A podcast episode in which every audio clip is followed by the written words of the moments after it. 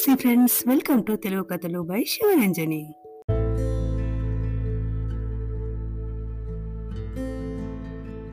ఇప్పటి యూత్ బొత్తిగా చెడిపోయారు. మన కాలంలో లాగానా? అదే మనమైతే ఎంత శ్రద్ధగా చదువుకునే వాళ్ళం పెద్దలంటే ఎంత రెస్పెక్ట్ ఇచ్చేవాళ్ళం ఇలాంటి మాటలు తరచూ వింటూనే ఉంటారు కదా ఫ్రెండ్స్. అందరూ కాకపోయినా కొందరు మాత్రం నిజంగా ఇలాగే ఉన్నారు. అదేంటో? టెన్త్ క్లాస్ వరకు రాముడు మంచి బాలుడు లెవెల్లో చదివిన వాళ్ళే కాలేజీకి రాగానే చదువుని అలా నిర్లక్ష్యం చేసేసి సినిమాలని షికార్లని పబ్బులని బైక్ రేసింగ్లని ఒక్కటేమిటి? అలాంటి కోలోకే వస్తాడు రాము. రాము కూడా జీవితాన్ని చాలా చాలా నిర్లక్ష్యంగా చూశాడు. చదువుకునే సమయంలో చదువుకు ఏమాత్రం సమయం కేటాయించకుండా ఎంతసేపు ఎంజాయ్మెంట్ అంటూ తిరిగాడు. మరి చివరికి రాము జీవితంలో ఎలాంటి పరిస్థితులు ఎదురయ్యాయి? వాటిని అతను ఎలా ఎదుర్కొన్నాడు అనేది తెలుసుకోవాలంటే నేటి కథానిక పట్టుకొమ్మ వినాల్సిందే. ఇంకెందుకు ఆలస్యం? వినేయండి మరి. రాము యాలకు సరిగా తిండి తిను బిడ్డ? పొద్దుపోయేదాకా చదవకురా పట్నంలా బస్సులు కార్లు రయ్యిన దూసుకొస్తుంటాయంట. జర చూసి నడు బిడ్డ అంటూ కొడుకు రాముకు బుద్ధులు చెప్తోంది రాజమ్మ. సర్లే ఆడికి అవతల బస్సుకి టైం అవుతాంది ఈ సోదాపు. కొడుక్కి ఆలస్యం అవుతుందన్న ఆతృత కొద్దీ భార్యని కసిరాడు రాజయ్య. అయినా సహజమైన పితృవాత్సల్యం కొద్దీ తను కొడుక్కి బుద్ధులు చెప్పాడు.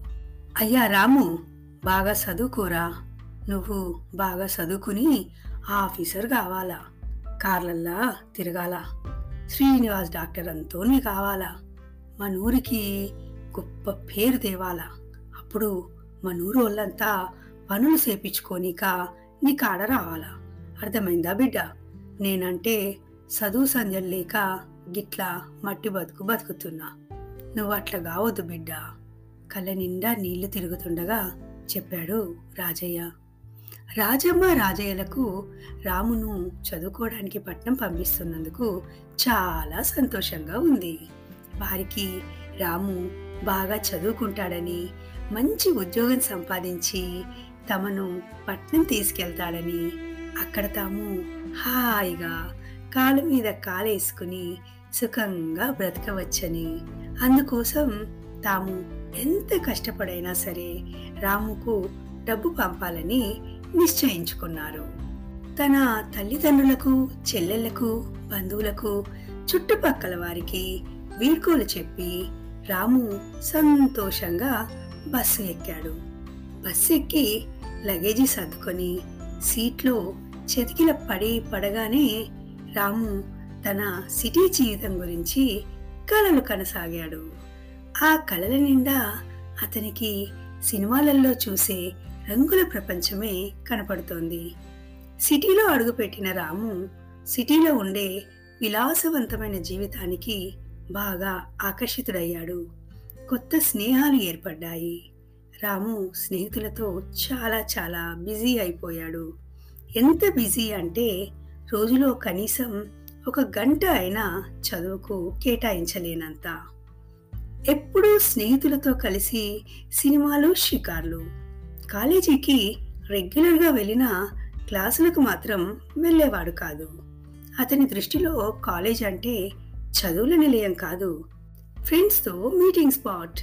తల్లిదండ్రులకు మాత్రం తాను బాగా చదువుతున్నానని పుస్తకాలకని ట్యూషన్ ఫీజులకని ఏదో ఒక సాకు చెప్పి ఎక్కువ మొత్తంలో డబ్బు తెప్పించుకునేవాడు. ఈ ప్రపంచంలో జ్ఞానం ఉన్నవాడి చుట్టూ చేరినా చేరకపోయినా డబ్బున్నవాడి చుట్టూ మాత్రం చేరతారు. డబ్బు విరివిగా ఖర్చు చేసే రాముకు స్నేహితులు పెద్ద సంఖ్యలోనే ఉండేవారు. సిటీలో తనకంతమంది స్నేహితులు ఉండడం చూసి రాము గర్వపడేవాడు. కానీ వాళ్ళంతా కూడా బావిలోని కప్పల్లాంటి వారిని తన దగ్గర డబ్బు ఉన్నంత కాలం మాత్రమే తనతో ఉంటారని అది లేనప్పుడు తన మొహం చూడటానికైనా ఇష్టపడరని గుర్తించలేకపోయాడు.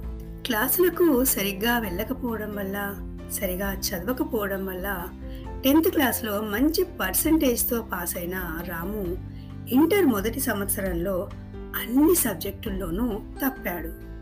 అయినా రాములో మార్పు రాలేదు. చదువు రాని రాజమ్మ రాజయ్య దంపతులకు రాము ఫెయిల్ అయిన సంగతి తెలియదు. వారు ఎప్పట్లాగే డబ్బు పంపుతూనే ఉన్నారు. రాము సెకండ్ ఇయర్ పరీక్షలు కూడా దగ్గర పడ్డాయి. అప్పుడు రాముకు బెంగ పట్టుకుంది. ఇంతకాలం తాను చదువు నెపంతో సిటీలో ఉండి సరదా జీవితం గడపగలుగుతున్నాడు. ఇప్పుడు సెకండ్ ఇయర్లో కూడా ఫెయిల్ అయితే తాను తిరిగి ఆ పల్లెటూరికే వెళ్ళాలి. అప్పుడు ఇంకా తనకు ఈ స్నేహితులు సినిమాలు షికార్లతో కూడిన ఈ సరదా జీవితం ఉండదు. తండ్రితో కలిసి వ్యవసాయం చేయాలి. పొద్దుటే లేచి పాలు పితకాలి పొలం దున్నాలి ఇంటి పనులు చేయాలి. బాబోయ్! ఆ జీవితం నాకొద్దే వద్దు. ఎలాగైనా సరే ఈ దఫా బాగా చదివి అన్ని పరీక్షలు పాస్ అయి డిగ్రీలో జాయిన్ అవ్వాలి. అలాగైతేనే నేను సిటీలో ఉండగలను అని తీర్మానించుకుని పరీక్షల ముందు బాగా చదవడం మొదలెట్టాడు రాము. సహజంగానే తెలివైనవాడు రాము. కానీ చివరిలో చదవడం వల్ల బొటాబొటి మార్కులతో ఇంటర్మీడియట్ గట్టెక్కాడు. అదే అతను మొదటి నుంచి బాగా చదివి ఉంటే మంచి మార్కులతో పాస్ అయ్యి ఉండేవాడు. రాము అందుకేమీ బాధపడలేదు. అతని దృష్టిలో కాలేజీ చదువు అనేవి తాను సిటీలో ఉండి లైఫ్ ఎంజాయ్ చేయడానికి లభించిన ఒక ఆపర్చునిటీ మాత్రమే. అంతేకాని చదువు అంటే భావి జీవితానికి బంగారు బాట వేసేది అని గుర్తించలేకపోయాడు. ఇంటర్మీడియట్ మార్జిన్ మార్కులతో పాస్ అయిన రాముకి మంచి కాలేజీలలో ఎక్కడా సీటు దొరకలేదు. కాలం ఎప్పుడు ఒకే విధంగా ఉండదు కదా? వర్షాలు సరిగా లేకపోవడం వల్ల బోరు ఎండిపోవడం వల్ల పంటల దిగుబడి తగ్గి రాజయ్య ఆర్థిక ఇబ్బందుల్లో కూరుకుపోయాడు. రాజయ్య ఆర్థిక ఇబ్బందుల్లో కూరుకుపోయాడు. అప్పులు పెరిగిపోయాయి. వాటి మీద వడ్డీ పెరిగింది. పరిస్థితులు వికటించడంతో రాజయ్య మంచం పట్టాడు. అయినా కొడుకు పరీక్షలు అయ్యే వరకు వాడికి ఈ విషయాలేమీ తెలియవద్దంటూ ఎప్పట్లాగే డబ్బు పంపారు. రాము పరీక్షలు అయిపోయాయి తండ్రి ఆరోగ్య పరిస్థితి తెలియజేస్తూ ఉన్న ఫలాన రమ్మని రాజమ్మ ఉత్తరం పంపింది. ఎంత పట్న వ్యామోహం ఉన్నప్పటికీ రాముకి తన తల్లిదండ్రులన్నా చెల్లెళ్ళన్నా విపరీతమైన ప్రేమాభిమానాలున్నాయి. అందుకే ఉత్తరం అంది అందగానే రెక్కలు కట్టుకొని ఇంట్లో వాలాడు. రాము వచ్చేసరికి డాక్టర్ రాజయ్యని పరీక్షిస్తున్నాడు. రాజమ్మ గుడ్ల నీరు కుక్కుకుంటోంది. చెల్లెళ్ళిద్దరూ బిక్కుమొహాలేసుకొని ఒక మూలను కూర్చున్నారు. రాజమ్మకు ధైర్యం చెప్పి డాక్టర్ వెళ్ళిపోతుంటే తన తండ్రి ఆరోగ్య పరిస్థితిని తెలుసుకోవడానికి గాను రాము డాక్టర్తో పాటు బయటికి వచ్చాడు. డాక్టర్ మా నాన్నకేం పర్వాలేదుగా? ఆవేదన నిండిన గొంతుతో అడిగాడు రాము. ఏరా నువ్వు రాజయ్య కొడుకువా? మీ నాన్న ఆరోగ్యానికి ఏం పర్వాలేదురా? ఇంతకీ నేనెవరో తెలుసా? డాక్టర్ శ్రీనివాస్ని. మీ నాన్న నా గురించి చెప్పే ఉంటాడు. నీతో కాస్త మాట్లాడాలి? అలా నర్సింగ్ హోమ్ వరకు రారా? అన్నారు డాక్టర్ శ్రీనివాస్. రాము డాక్టర్ శ్రీనివాస్తో పాటు బయలుదేరాడు. డాక్టర్ శ్రీనివాస్ రాజయ్యతో తనకున్న అనుబంధం గురించి చెప్పసాగారు. నేను మీ నాన్న చిన్ననాటి స్నేహితులంరా మా వయస్సులలో అంతస్తులలో ఉన్న భేదం మా స్నేహానికి అడ్డు రాలేదు. ఒకే ఊర్లో పుట్టాం పెరిగాం కలిసి తినేవాళ్ళం తిరిగేవాళ్ళం. తర్వాత నేను చదువు కోసం పట్నం వెళ్ళిపోయాను. అక్కడే ఉండిపోయాను. అలా మేమిద్దరం విడిపోయాం. అలా వెళ్ళిన వాణ్ణి కొన్ని సంవత్సరాల తర్వాత తిరిగి వచ్చేశాను అంటూ దారి పొడవునా తమ చిన్ననాటి విశేషాలు చెప్పారు డాక్టర్ శ్రీనివాస్. అలా మాట్లాడుతూనే వాళ్ళు నర్సింగ్ హోమ్ చేరుకున్నారు. అక్కడ డాక్టర్ శ్రీనివాస్ రాముతో వాళ్ళ కుటుంబ పరిస్థితిని అంతా చెప్పారు. ఈ మధ్యకాలంలో రాజయ్య కుటుంబం ఆర్థిక పరిస్థితి బాగా దెబ్బతిన్నది. ఒక్క రాజయ్యే కాదు ఆ ఊళ్ళో చాలామంది రైతుల పరిస్థితి అలాగే ఉంది. చాలామంది అప్పుల బాధ పడలేక అప్పులు తీర్చలేక ఆత్మహత్య చేసుకున్నారు. అంతా చెప్పాక చివరిగా చూడు రాము మీ నాన్న ఇన్ని ఇబ్బందులు ఉన్నా మిగతా వారిలా గుండె నిబ్బరం ధైర్యం కోల్పోయి ఆత్మహత్య చేసుకోలేదు. ఎందుకో తెలుసా? నీ మీదున్న నమ్మకంతో నువ్వున్నావన్న ధైర్యంతోనే మీ నాన్న ఇంతకాలం నెట్టుకొచ్చాడు. ఇక నుంచి మీ కుటుంబ భారం అప్పులు తీర్చాల్సిన బాధ్యత ఇంటికి పెద్ద కొడుకుగా నీదే. మీ నాన్నకి విశ్రాంతి చాలా అవసరం అంటూ హితోపదేశం చేశారు డాక్టర్ శ్రీనివాస్. లేదంకుల్ నేనింకా ఉద్యోగం చేస్తాను. మా నాన్ననింకా కష్టపెట్టను అన్నాడు రాము. గుడ్ నాకు కావలసింది అదేరా అన్నారు డాక్టర్ శ్రీనివాస్. రాము ఉద్యోగం వేయటం మొదలుపెట్టాడు. ప్రతిరోజు పెందరాలే లేచి మొదటి బస్సుకి పట్నం వెళ్ళి ఆఖరి బస్సుకి ఇంటికి వచ్చేవాడు. చదువుకునే రోజుల్లో ఎంజాయ్మెంట్స్కి ఇచ్చిన ప్రిఫరెన్స్ చదువుకి ఇవ్వకపోవడం వల్ల అన్ని సబ్జెక్టుల్లోనూ మార్జిన్ మార్కులే ఉన్నాయి. అంతేకాక అతను కంప్యూటర్ కోర్సులు లాంటివి కూడా ఏమీ చేయలేదు. అందువల్ల రాముకి ఎక్కడా ఉద్యోగం దొరకలేదు. డబ్బు ఖర్చు పెట్టిన రోజుల్లో ఇరవై నాలుగు గంటలు అంటిపెట్టుకు తిరిగిన స్నేహితులు రాము పరిస్థితులు తారుమారు అవగానే మొహం చాటేశారు. తనంత తానుగా వాళ్ళ ఇళ్ళకు వెళ్ళినా ఇంట్లో ఉండి కూడా లేమని చెప్పించారు. రాములో పశ్చాత్తాపం మొదలైంది. తాను మొదటే బాగా చదువుకొని ఉంటే ఈనాడు తనకు మంచి ఉద్యోగమే వచ్చి ఉండేది. అనవసరంగా ఫ్రెండ్స్ అని ఎంజాయ్మెంట్ అని కాలం డబ్బు రెండు వృధా చేశాను అని మనస్సులోనే మదనపడసాగాడు రాము. రాము బాధ చూసిన రాజమ్మ పోనీ డాక్టర్ బాబు చాన్నాళ్ళు పట్నంలా ఉన్నారు గందా? ఆ బాబు చెప్తే నీకెవరైనా ఉద్యోగం ఇకపోతారా అని సలహా ఇచ్చింది.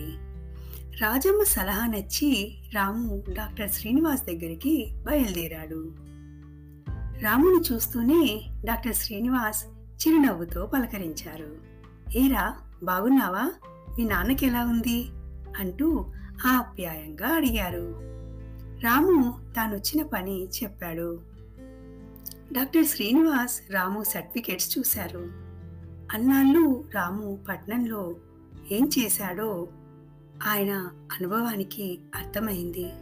అంకుల్ మీరు ఎలాగైనా రికమెండ్ చేసి పట్నంలో నాకేదైనా ఉద్యోగం ఇప్పించండి రిక్వెస్ట్ చేశాడు రాము. నేను రికమెండ్ చేసిన నీకున్న క్వాలిఫికేషన్కి ఏ క్లర్క్ జాబు వస్తుంది? దానివల్ల నెలకు పది పన్నెండు వేల కంటే ఎక్కువ రాదు. దాంతో నీ కుటుంబాన్ని పోషిస్తావా? లేక నీ అప్పులే తీరుస్తావా? అన్నారు ఆయన నాకేదైనా ఉద్యోగం వస్తే ఇక్కడున్నదంతా అమ్మేసి అప్పులు తీర్చేద్దాం అనుకుంటున్నా. తర్వాత మేమంతా పట్నంలోనే ఉంటాం అన్నాడు రాము. అలాగైనా అప్పులైతే తీర్చగలవు గాని మీకొచ్చే జీతం పట్నంలో మీరంతా బ్రతకడానికి ఏ మూలకి సరిపోదే? పోనీ ఆ ఇరుకు గదుల్లో ఆ కరెంటు కోత నీటి సమస్యల మధ్య మీ అమ్మ ఎలాగోలా సంసారాన్ని ఈడ్చుకొచ్చినా మీ చెల్లెళ్ళను ఎలా చదివిస్తావు? రేపు వాళ్ళ పెళ్ళిళ్ళు ఎలా చేస్తావు? అన్నారు ఆయన. రాము మౌనంగా ఉండిపోయాడు. అతనిలో ఆత్మవిమర్శ మొదలైంది. తానింతకాలం పట్నంలో ఉండి ఏమీ సాధించలేకపోయాడు. ఇక ముందు కూడా ఏమీ సాధించలేడు. ఇక తన సమస్యల పరిష్కారానికి ఏమిటి దారి అని ఆలోచిస్తూ ఉండిపోయాడు. ఇది ఫ్రెండ్స్ చదువుకునే సమయంలో చదువును నిర్లక్ష్యం చేసిన రాము కథ. అయితే ఇంతటితో కథ అయిపోలేదు. తర్వాత కూడా ఇంకా చాలా జరిగింది. మరి ఏం జరిగిందో తెలుసుకోవాలంటే పట్టుకొమ్మ రెండో భాగం వినండి.